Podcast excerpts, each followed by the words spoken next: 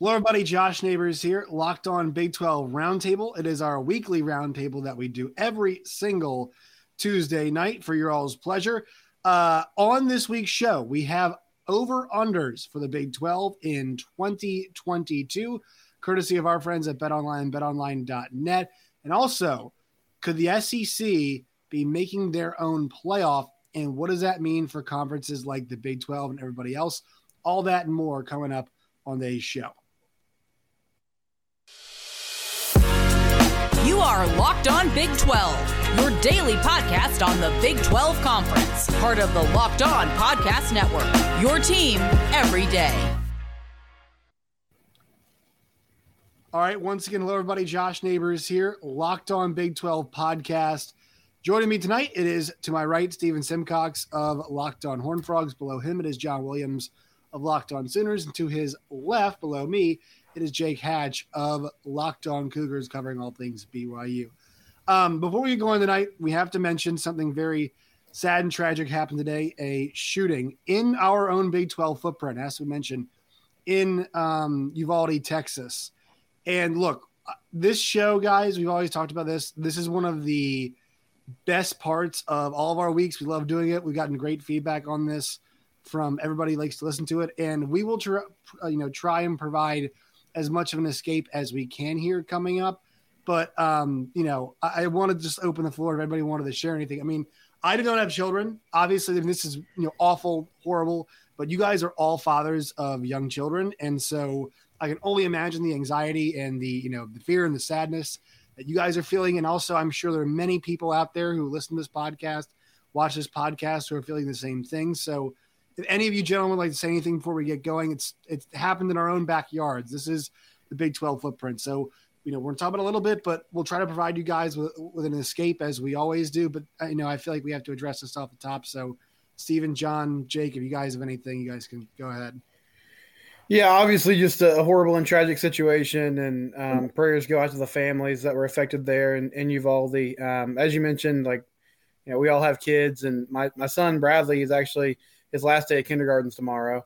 Um, and when I saw this news, to be quite honest, I was a little nervous about taking him to school tomorrow. You know, it's just you, you never think it's going to happen in your backyard, but um, obviously th- this community was struck with horrific event and just seeing pictures of you know parents waiting to find out what's going on with their kids. I can't imagine um, the sadness, the anxiety, just the desperation of feeling so helpless and uh, yeah, I mean, it, it, sounds very empty and hollow because of, of, what went down, and obviously we're just kind of speaking on a show. But um, I mean, we, you know, we empathize with those people. We feel their pain as much as we can, and uh, obviously thankful um, for the law enforcement officers that you know were courageous and stormed in there and uh, did their best given the tragic circumstances.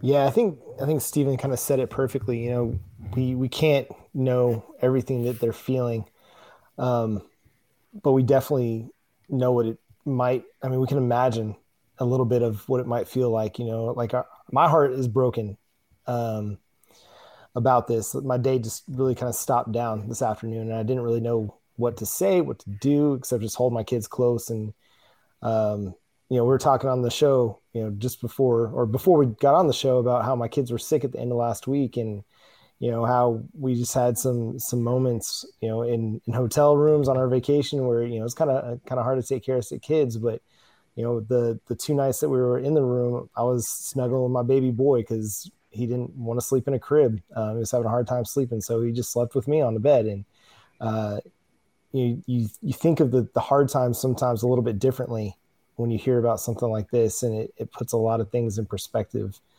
And uh, i think steve kerr really kind of had the best thoughts on it and that's where a lot of my feelings go towards this is frustration in that why is it that this is something that has to come up as often as it comes up? Like why are we still still dealing with this in 2022 and yeah. I'm with you on that, Jake.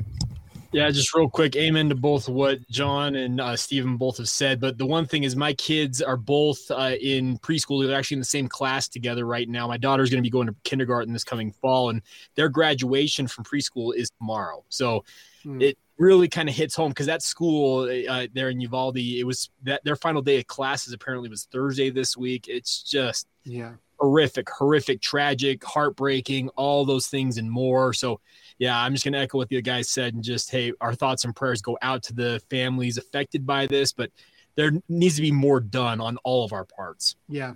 Uh, and so, you know, all those out there, I know there are people uh, from San Antonio who listen to Locked On Big 12 from that area, you know, from, from the surrounding areas uh, who listen to this show. And so I hope all of you all are doing well. And I hope this gives you some kind of, you know, respite from what's been going on. Um, and let's not also forget about the people of, of Buffalo who are obviously just recently mm-hmm. affected too. I think too often we kind of move on to the next one, and that's really sad that we do this. Um, but you know, I just want you guys to keep thinking about that, everybody out there.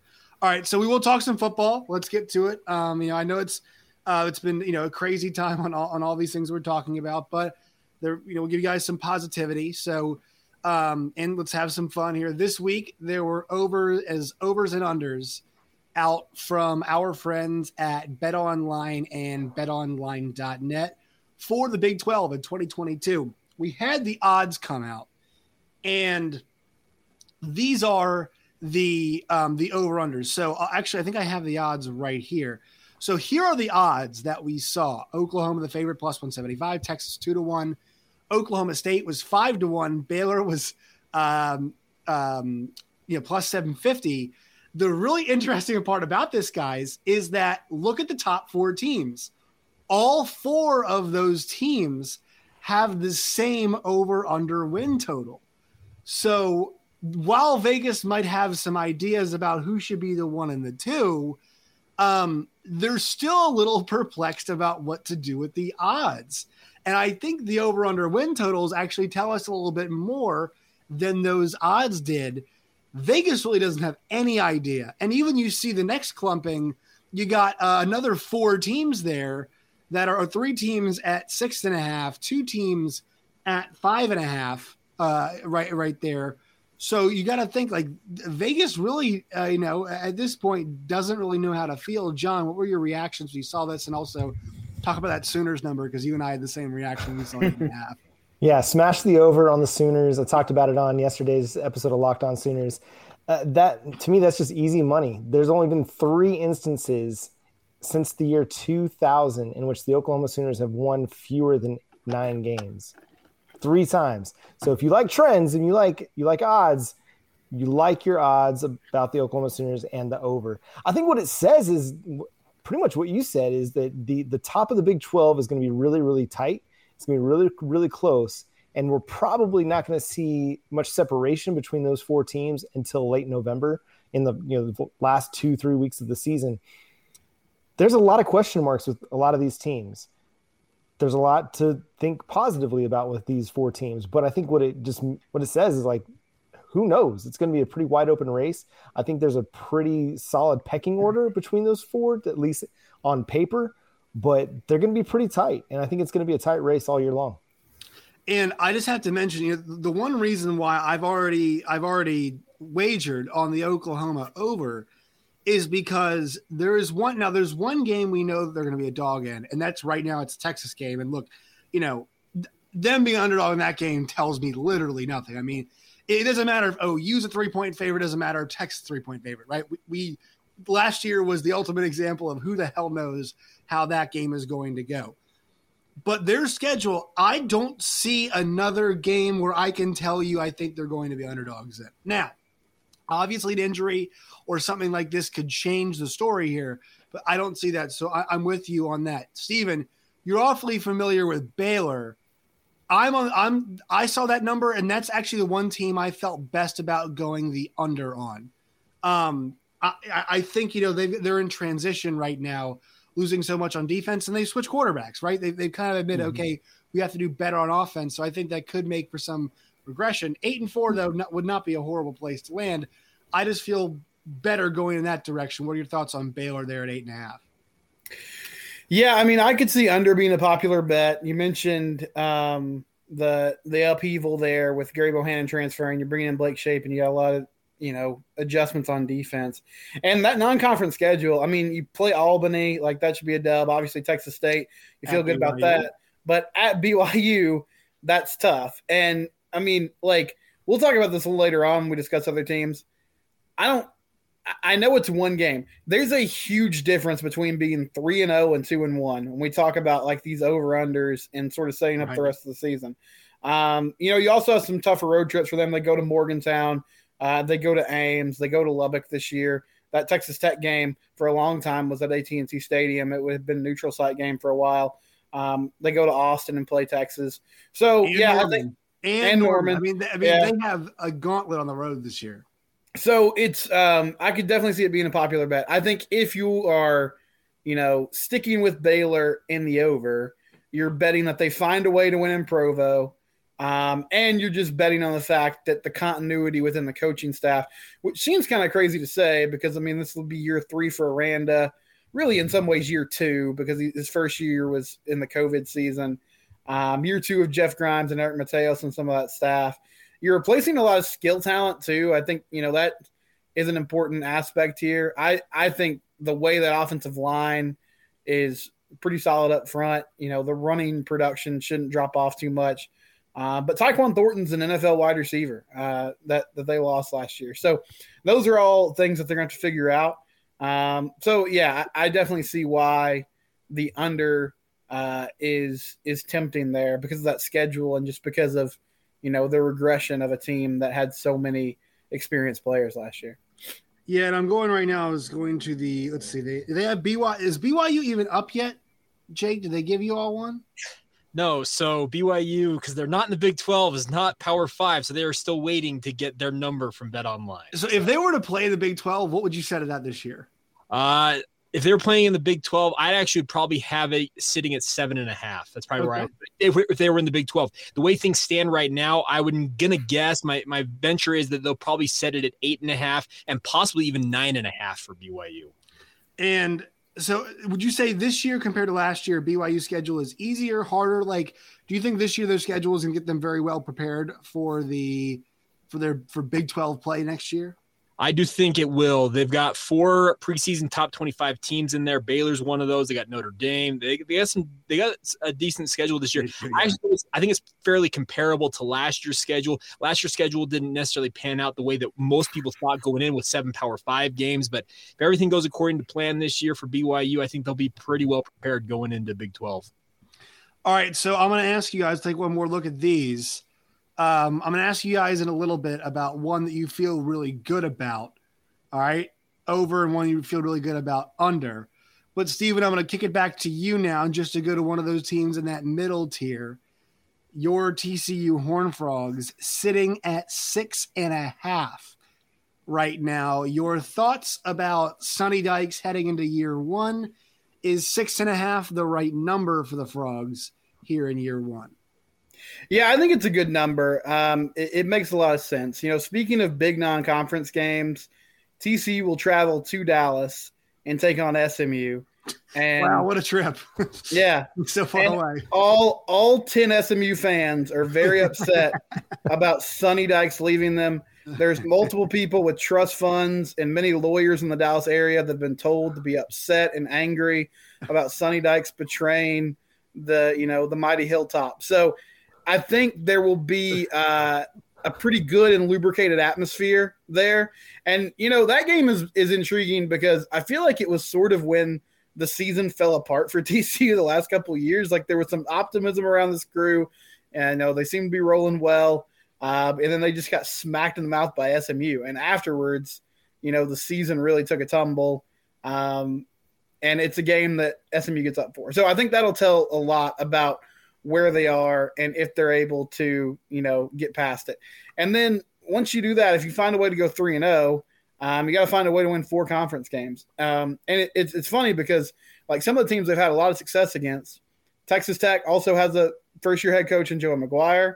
Um, they've really whooped up on the Red Raiders the last few years. We'll see if that holds true. Uh, you know, they have to go to Lawrence, and that should be a dub, but obviously, like Kansas will be somewhat improved. Um, so you have to win those games, and then you have to beat some teams like Kansas State and West Virginia that you haven't fared well against the last few seasons, even though they've kind of been in that same tier with you of the middle towards the bottom. So I think seven wins is very attainable. If I had to bet, I would take the over. Um, but I mean, you're betting on this team turning things around. Like even as bad as last, even as bad as they were at times last year, they still found a way to finish five and seven. You know, they found a way to steal that game against Baylor. If they can do something like that again and win all their non-conference games, I feel good about seven wins. Um, and I think this offense will be improved. But quarterback position is still up in the air. You have a defense that was very bad last year and is turning over uh, to a new system and turning over um, a lot of players. So there's there's a ton of unknown there with TCU. I think it's probably one that if you're looking for Big 12 teams to target, you might just want to stay away from that one altogether. I, I will say this. So I'm not sure, like, how do you guys look at schedules? Because I break it up into quadrants or quadrants. Well, I break it up into pods. So I look at the schedule, I go in groups of four normally. And I think about that, like, okay, like what what will your record be in this group of four games? TCU's got a really difficult group of like they're when you group the games into fours, it's very challenging. Colorado, Mighty Tarleton, and then uh, SMU and Oklahoma. Okay, like that kind of feels like that feels like two and two to me. It feels like two and two. Now, one that would involve an upset, but, you know, but sure. Then you got KU, Oklahoma State, Kansas State, and West Virginia. Like maybe a three and one, but probably a two and two. And then Texas Tech, Texas, Baylor, and Iowa State. Like kind of, I kind of feel like it's two and two. So you know, they have a pretty balanced schedule, I'd say, Stephen, um, heading into this year. John, do you do you look at schedules and and all like that, or am I just a weirdo for breaking up into fours? no, that's the Bill Parcells uh, way of looking at an NFL schedule. At least when it was a 16 game season in the NFL. No, I think that's a fair way to do it. I, I kind of look at it a little bit similarly, but I, you kind of break it up into quads, but like three game stretches. So you get your three non conference games, and then your first three, you know, kind of like that. Um, I like to look at the home and away. I think that matters a little bit. But for Oklahoma, over the last several years, it's been what are the games that are potential traps? Because I mean, they've not been able to avoid an upset loss, whether it was Iowa State or Kansas State or Baylor, or Oklahoma State this last year. Uh, and so I'm, I'm looking at like what are the teams that could potentially jump up and get Oklahoma this year. And you know, the Texas game is always one that's a coin flip, no matter what's going on with the records, how the two teams look on paper, how they've looked in the season leading up to the Red River Shootout it's hard to know because again, so many so many of these teams have lost so much or they're turning over so much, Oklahoma included, that it's really hard to know what these teams are going to look like right now as we sit in May. But I still have a pretty good feeling about Oklahoma heading into the season. Um, and yeah, I think their schedule lines up pretty well in the fact that they've got Baylor coming to them, they've got Kansas State coming to them. You know, Texas is always neutral, but um, I I think their schedule does sit pretty well. They do have to make a Thursday night trip uh, to Ames, Iowa, uh, for that Iowa State game, which is going to be weird. It's going to be weird playing on a Thursday night, but they're going to have a ten days rest before heading into that game. So that that that that kind of makes up for the the oddity of playing on a Thursday night. Um, so that's going to be a tough road trip for them, but still, I think Oklahoma's schedule works out pretty well. I think they catch Iowa State in a year where they're kind of in a big rebuild after losing several mm-hmm. big pieces to their team from last season. So, um, yeah, I like where Oklahoma schedule lands. I like that eight and a half. I, obviously, we talked about it before. You know, it's that's an easy over for me. They get Kansas ten days off, Iowa State, then they get eight days off for Baylor, which is really yeah. the, the time off of Baylor. That's really nice. Um, when you look at the schedules, Jake, how do you like to break things up in your mind when you're thinking, hey, win loss type deal? How do you usually do that?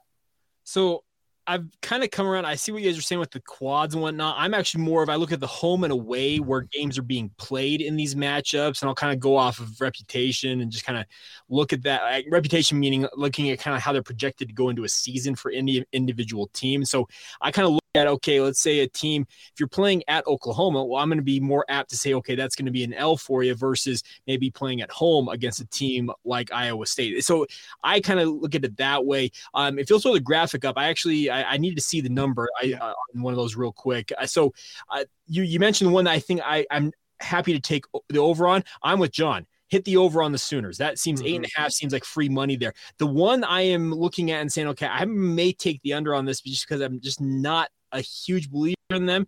Ah, Man, that West Virginia number, I'm just not 100% certain on what West Virginia is going to be. Uh, so we'll see. Five and a half seems like the right number for West Virginia, but I'm just not 100% certain as to what West Virginia is going to look like. So that may be the one I would put the money on them potentially hitting right on five. So I'm trying to split. The, we'll, we'll, that's a good segue. Let, us do these now. And also, uh, you know, I'm barely going to do this bet online read. We've been doing a bet online read for the last 20 minutes, basically.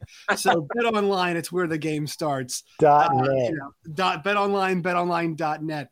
This is compelling theater. It's compelling conversation. Bet online. You're welcome. We've just done a, a 17 minute ad read for you. um, there you go. So, guys, when I look at these, okay, so let's go those top four, right? Baylor, I am I'm thinking under. Sooners, I'm going over. Oklahoma State and Texas are the ones up top where I'm like, mm, I, I don't know. I think Texas goes over. I'm not really sure. Then I go to the Sixers, uh, not the Philadelphia 76ers, just the this this six and a half lines that we have there. Iowa That's State, awesome. Kansas State, TCU. Right. I really don't know which direction. I will. I, I will say it feels like Matt Campbell should get the benefit of the doubt here, but I really don't know. And then I do look at those fives, and I got to think either Texas Tech or West Virginia is going over. Here's the thing Texas Tech schedule is really, really tough. Really tough. And I'm not really sure who's catching the football for them this year. West Virginia, their non conference schedule is really, really tough. They play Virginia Tech on the road and they play Pitt on the road. Now, Pitt, I don't know how good they're going to be. You know, no Jordan Addison now. Obviously, no Kenny Pickett. So there's a big adjustment there. But like, that's a really difficult schedule. I will say the one guys where I am feeling really good, and here is an over for you all the Kansas Jayhawks. I am going over. Last year, guys, I bet the over on 1.5. And guess what? Thank you, Texas Longhorns. We hit that. We took that one to the bank. We cashed that one. This season at two and a half. All right. They've got an FCS opponent. I believe it is Tennessee Tech. So you give me one right there. They have got the Duke Blue Devils at home in Mike Elko's first year. You can give me two right there. Then you have nine opportunities to get me one. Nine chances. And I bet one of those days of the week, one of, one of those Saturdays, you can get me a you can get me a win. I, I'm gonna say right now, I'm gonna go with either Iowa State at home. Sorry, Steve, I'm going with maybe TCU at home. Um, rough the rest of the way. Not sure. so I think they can get one of those two. I'm kind of with you. I talked about it on, on my Yeah. show last night. Like Kansas, that, I'm really intrigued by the over there, and I don't know if I'm just buying all the Lance Leipold stock or just drinking all the the blue Kool Aid or whatnot. But I don't know. Kansas has me believing that they're on the uptick and that three wins it seems possible and very reasonable for this team. And I again, I don't know why, but I yeah, I like the three. You know, the two and a half going over on that for Kansas. I'm kind of with you on on Oklahoma State. I, I or I don't know if you mentioned it, but I'm, I'm kind of down on Oklahoma State. I think they're going to go under on that. Uh, Baylor as well. I think Texas hits the over. Um, I think they're going to be a pretty good team, unfortunately. But yeah, that middle that middle pack is going to be weird. I think Kansas State isn't over, but Iowa State's an under. I will say if like if Texas completely completely collapses, then Kansas Texas at, at in Lawrence later in the season like could be a prime prime spot. Although I don't think College game day. back years. Yeah, college game day. Game day. I mean, if that thing completely implodes for for Texas, here's the thing. I just think Lance Leipold's a good coach, and like I think with a full year, they they won two last year, and they had a bunch of games that were close. You know that TCU game down the stretch was was close, right, Stephen? The West Yeah. Virginia game was pretty close most of the way. They get the Texas win. They, they were close in the OU game. They were close the first half against Coastal. They were beating Duke. Like they did that all with no no coaching in the offseason. Like he was not there until the end of spring ball. So a full year with that guy at the at the helm, I'm I'm pretty high. Steven, do you have any overs or unders you feel pretty confident in? Yeah, I'll stay away from the Kansas bet. That was a tasty one to me too. But you guys laid out the path. You got to beat the Duke Blue Devils. Um, I mean, give me Iowa. Give me Iowa State with the over. I, I, I respect Matt Campbell. I know they're replacing a ton. Breece Hall is done. Brock Purdy used all 17 years of his college eligibility. Um, but still, like I just think they have a formula to win. They're going to play defense. They're going to be physical. They're going to be hard nosed. Now, Iowa State, can you find a way to beat your in-state rival, the Iowa Hawkeyes? Because that's been a tricky Probably thing not. to do. Probably not. Um, but then, can you win five conference games? I think that's doable. So I would take the over on Iowa State. As far as the under goes, I mean, John mentioned it. I'll kind of expand on it. Oklahoma State.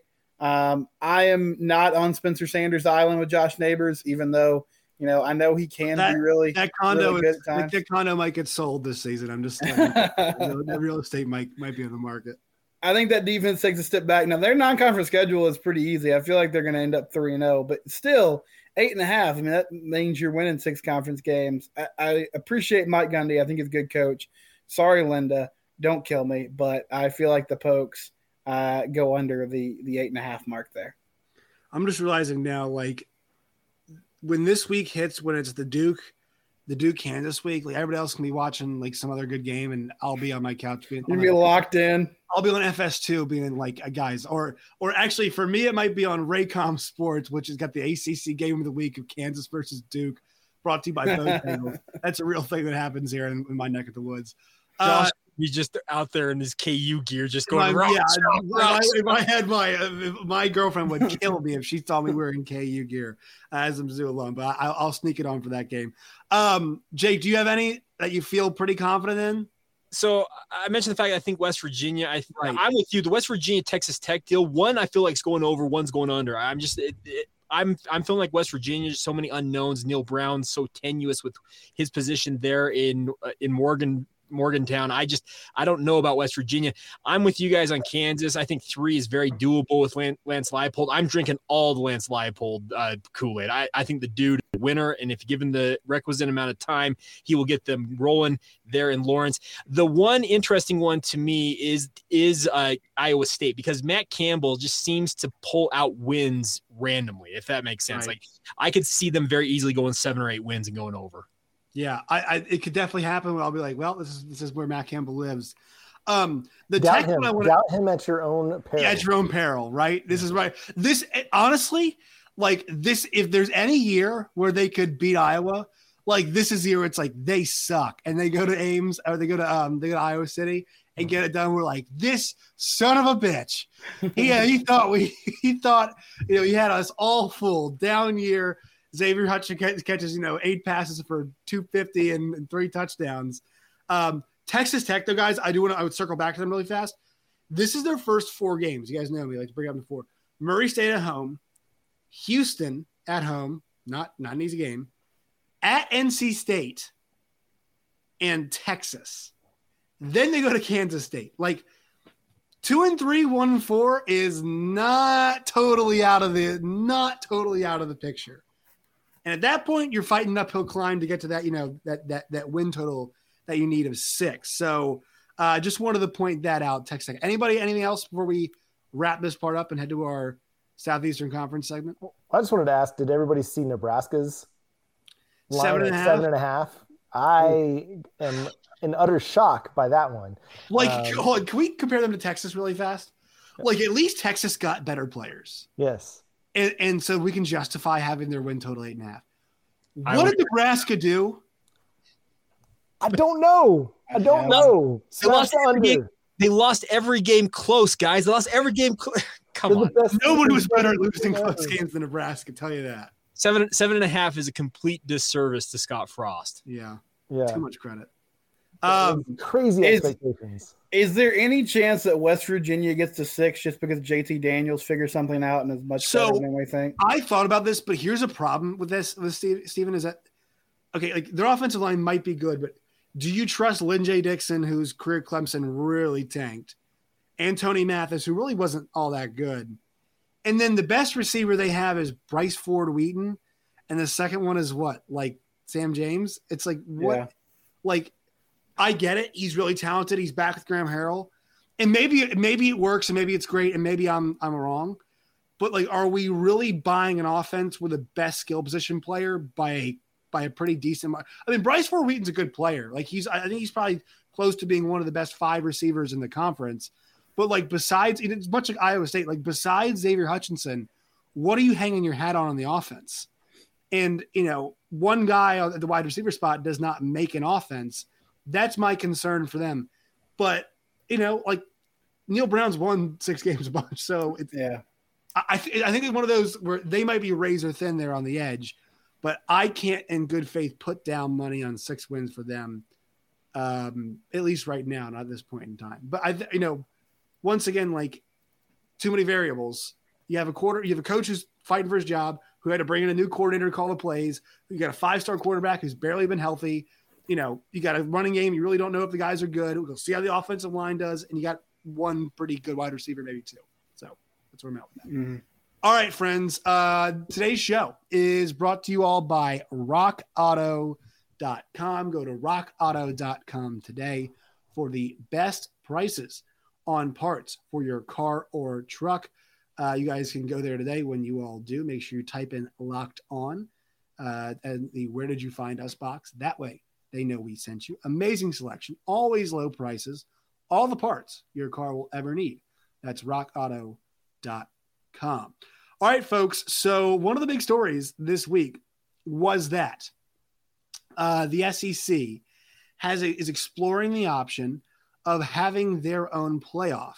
Now, I think um, I want to say I want to say it's Pete Thamel had the story originally um, off the top of my head. I believe it was him, but several stories have been written anywhere across the college ball you know landscape about this. So this goes back to something we talked about a while ago.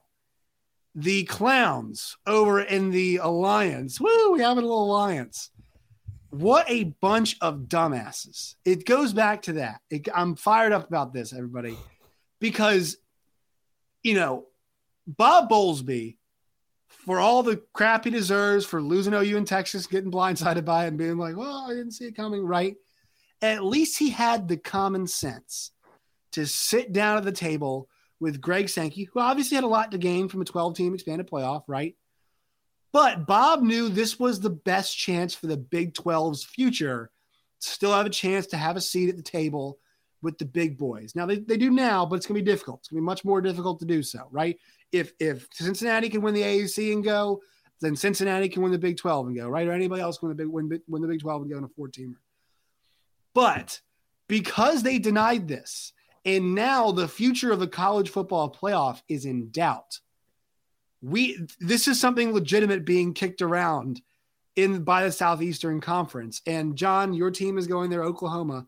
I'm sure you wouldn't like to see this overall, but like they could in theory have a have their own four team, you know, the, the team pods they do.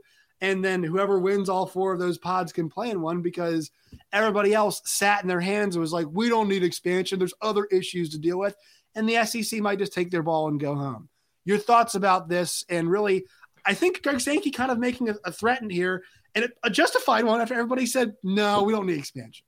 I mean, it's pretty incredible posturing whether it's like this is how the SEC really feels or not. Like this is the equivalent of North Korea rolling out a nuclear warhead to test. You know, like this is the game changer for all of college football. That if Alabama, Georgia, Florida, LSU, Oklahoma, Texas form their own playoff with their own probably quote unquote national champion and decides, hey, if you guys want to play us to decide a outright national championship, we're good for that. If not, we're good either way. And Greg Sankey's been very vocal about saying, like, hey, we were good at four. We came to the table trying to be kind of inclusive and, and be a part of the group, be a part of the collective, and try to do what was best for everybody in college football, including the SEC, but for everybody as a whole. And everybody, the other, the alliance in particular, decided to backtrack on the negotiations that they had had that led to a potential 12 team playoff. And I, I think, you know, he's justified in some of the frustrations in that, listen, we're the we're the guys on top. I mean, as much as I as a Big 12 guy, I'm still a Big 12 guy. I love the Big 12. I hated kind of seeing that it was going away. I wish they have expanded earlier. But the SEC can legitimately say they've been the top conference for the last decade and a half. To piss that person off, like why would you want to do that? Why would you not want to just like at least keep communication open and then just you know just scoff at whatever ideas they have? I mean, they they could legitimately upset the balance of college football if they decided to go and have their own playoff. I kind of hypothesize maybe the SEC goes to an all SEC schedule at one point in time a while back. I mean, they're not going to do that. They're looking at a three six model where they'll, will they still have out of conference scheduling. But if they decide to have their own four eight team playoff in the SEC, I mean, that's really going to change the landscape of college football. I kind of like the idea of it.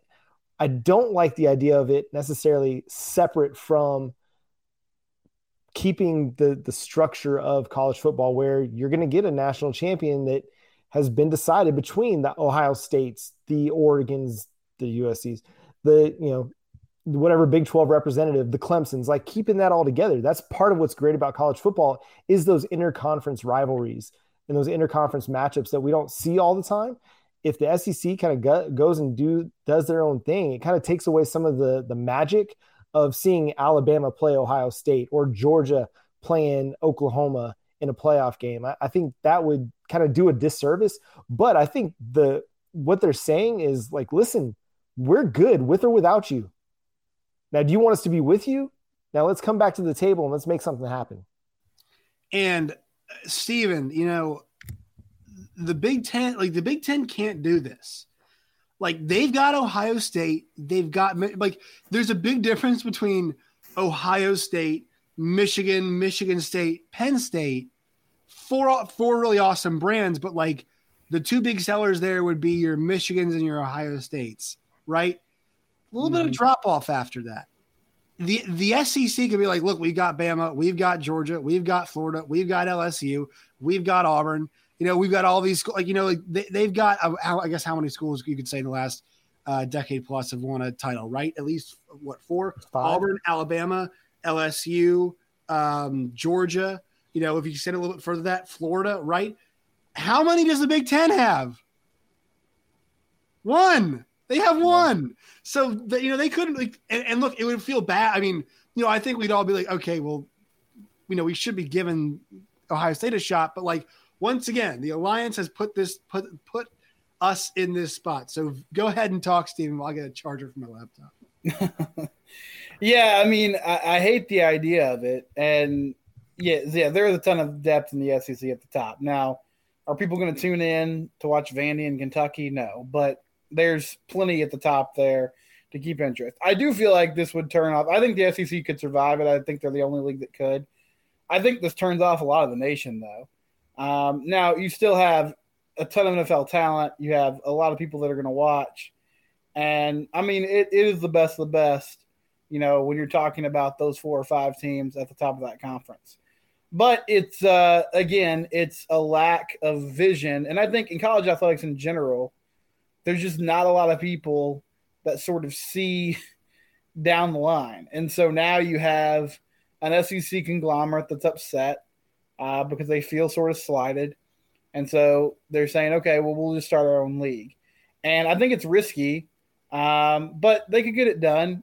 Uh, and it would really kill the balance of college football and change the sport as we know it. But um, I feel like cooler heads will prevail here and I I don't know who it would be. I think they would almost still need a partner to take with them, but it's an intriguing idea, and we discussed this before.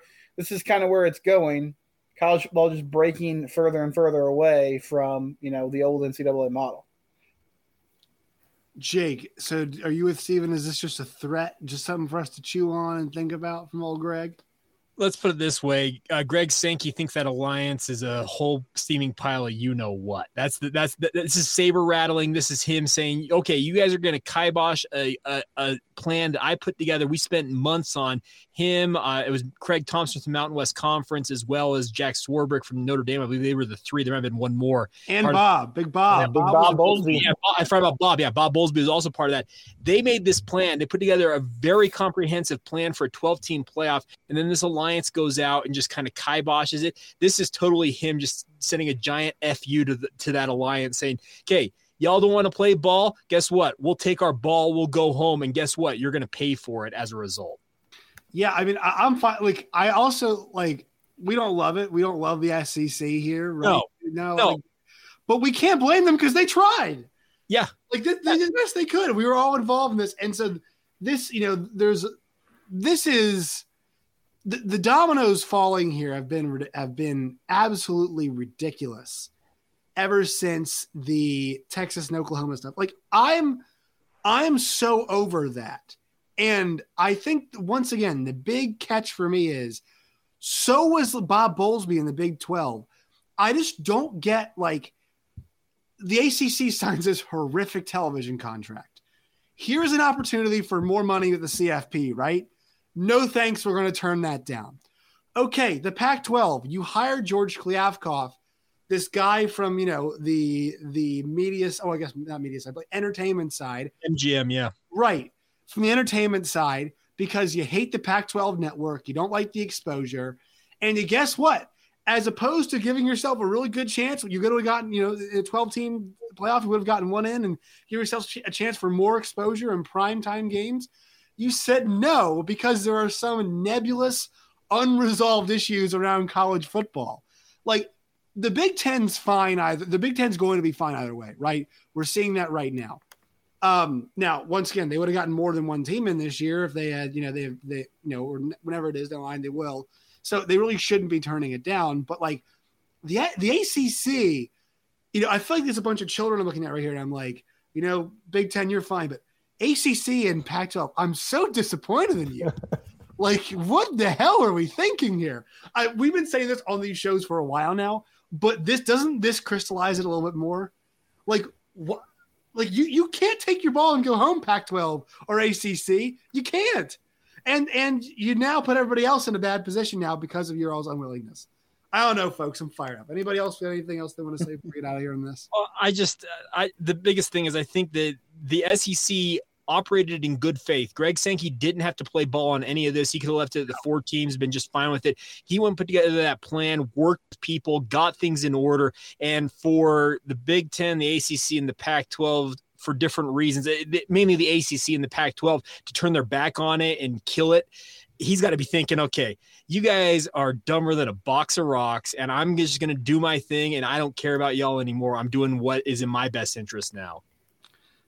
Love it. I love it, man. I, I I don't necessarily love the idea of them doing their own playoff, but I love all of the uh, the rivalries that are coming up now off the field. This is fantastic. This is you know the Monday Night Wars in college football right now. Greg Sankey, he's you know he's Vince McMahon or Ted Turner, whichever one you want to make him. He's got multiple feuds too. He's got he's got the you know Jimbo and, and, and Jimbo and Saban are feuding. He's got to deal with that. He's got these road conference commissioners who he's got to put out. You know, he's got to tell Goldberg to calm down over right. there. You know, he's he's, he's got, he's got a lot going on. Yeah, and then you you know you got the Pac-12, you know, having to do a new commissioner, the Big 12 getting a new commissioner, NCAA is getting a new commissioner. Like this is just intriguing stuff all the time. Don't you love college football? I know it's just it's ridiculous. I'm not really sure what we're doing here. All right, folks, uh, time to do the plugs for the evening. Stephen, where can people find you and your work in all of its variety? I'm at Simcox Steven on Twitter. The show is at Locked On TCU. Uh, Locked on Horn Frogs on YouTube and also wherever you get your podcast. Uh, TCU baseball, they won the regular season Big 12 title. They start in the Big 12 tournament uh, Wednesday afternoon. Thank you, John, for winning the first two games against Tech and then dropping that last game to make sure that the Frogs got an outright championship. That's right. Uh, so plenty of coverage of postseason baseball and Locked on Horn Frogs. I have to say, that was the most backing your way into a title I've ever seen in my life. That thing changed hands three times. It could have been partially a fourth in one week of the season, which was unbelievable. Still uh, counts, baby. Okay, definitely hang the banner. Yeah, hang the banner. John, where can people find you and your work in all its variety? Also, congrats to OU and congrats to uh to on, on baseball and softball. Yeah, hey, you can follow me on Twitter at John Nine Williams, and the show is at Locked On Sooners on Twitter, Locked On Sooners podcast on Facebook, also available on YouTube or wherever you get your podcast. The Oklahoma Sooners dominated their Norman Regional, outscoring their opponents 37 to 2. Get ready to take on future Big 12 member UCF in the mm-hmm. Super Regionals there in Norman at Marita Hynes Field. Another great May of Oklahoma softball coming at you. And then Jake. All right, you can follow me at Jacob C. Hatch. I got something cool going on over on Locked On Cougar. So even if you're a Big 12 fan, you want some free BYU swag, I got this stuff. I've been holding on to this for a while. I like that. That's dope. I want That's that. old school one, and then I've got this pullover as well. What we're doing, we wait, we reached 500 subscribers on YouTube. So anybody who follows Locked On Cougars on YouTube, and you also follow us on social media in one of the forms or fashions, if you email me, show me verification of doing uh, social media follow Locked On Cougars on Facebook, Instagram, or Twitter. Also, let me know that you subscribed on YouTube. You're entered to win. So that's it's simple as that. Email me lockedonbyu at gmail.com. And yeah, if you're a Big 12 fan who wants some BYU swag, I'll put you in the drawing to win it. So there you go. I do already have my BYU shirt, so uh, That hat's awesome. I already I already do have my shirt. Uh, folks, you can find me on Twitter at Josh Neighbors underscore. Find the show wherever you guys get your podcasts, and on YouTube as well. I just want to shout out really fast um, the passion of the San Diego State fans out here has been un- unbelievable. There are people tweeting at me and then retweeting what they are tweeting at me to bring attention to my attention again graphics of how good San Diego State football has been of late because they were offended that I did not add them in my who should the Big 12 add in potential expansion expansion down the line. Josh. Um, so people are liking, retweeting, sending stuff. San Diego State Army is out there. I appreciate you guys. Maybe lay off me on Twitter like three and a half more hours a day. Give you a little more wiggle room and time. Have you Aztecs fans really want to make that trip to Orlando? the, oh, to they- they, they want it. They're like, we, we'll play, you know, Montana State. We'll play Hawaii and UCF, and we love it. You know, they they, they want to rack up the frequent flyer miles. That's, that's what they've expressed to me. B- BYU fans are very familiar with San Diego State. They spend many years in both the WAC and the Mountain West together. There are two fan bases who love to get after it on social media. They are rabid, those Aztec fans. So I, I know the most passionate San Diego team. I have. They- to, I have to say. good good point. They but they'll get after you. So credit to San Diego State fans, but I'm I'm with Josh. Lay off a little bit. Yeah, just a little bit. All right, guys. this is fun. We'll Or talk to y'all next pour it on some John. more. Yeah, it's just keep harassing me until I until I do have to do an episode. It's like, should the Big 12 add San Diego State? That could be coming this summer. You never know. Uh, all right, guys. It was fun. We'll talk to y'all next week.